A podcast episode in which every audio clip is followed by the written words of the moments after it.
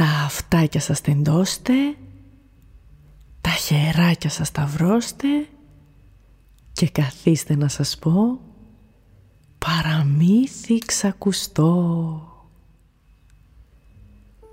Μα πού μυαλό; Τα έχω όλα ετοιμάσει. Μέχρι το βράδυ θα έχω φτάσει. Είπε ο Σωτήρης στο τζιτζίκι, βγαίνοντας από την αποθήκη. Ξεκίνησε λοιπόν να πάει εκεί, στη γιορτή του GGG, στον πιο διάσημο χορό, στον κόσμο των τζιτζικιών. Στο αγρόκτημα φιστίκι πηγαίνει κάθε τζιτζίκι. Κάθε χρόνο τέτοια εποχή και γλεντάν όλοι μαζί.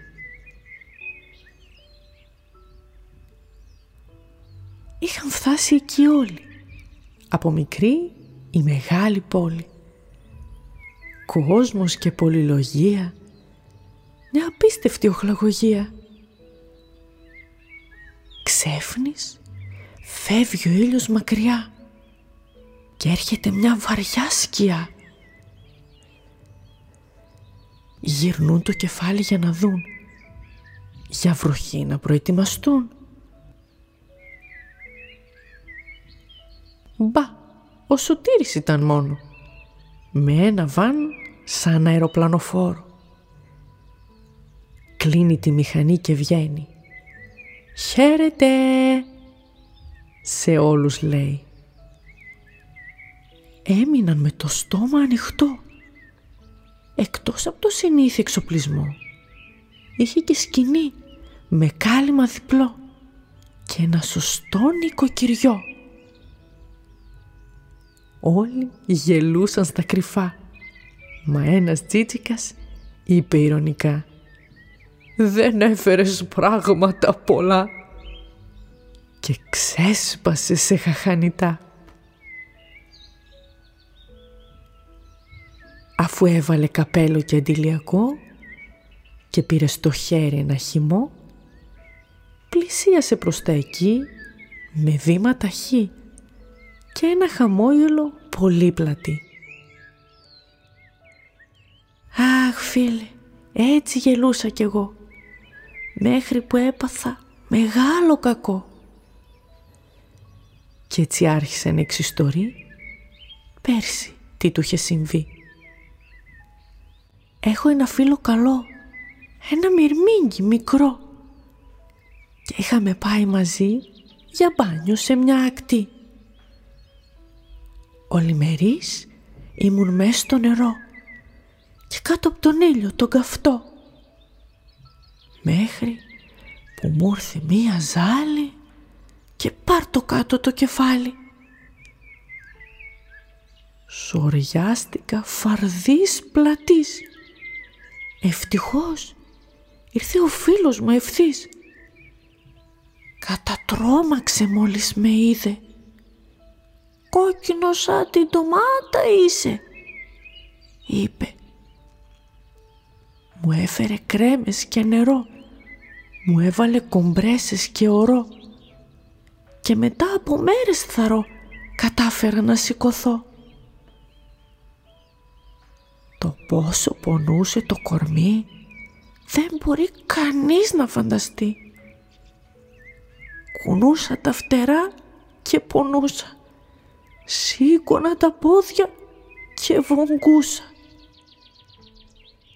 Όταν συνήλθα πλήρως, ο μικρός καλός μου φίλος με κατσάδιασε για τα καλά και είχε δίκιο φυσικά.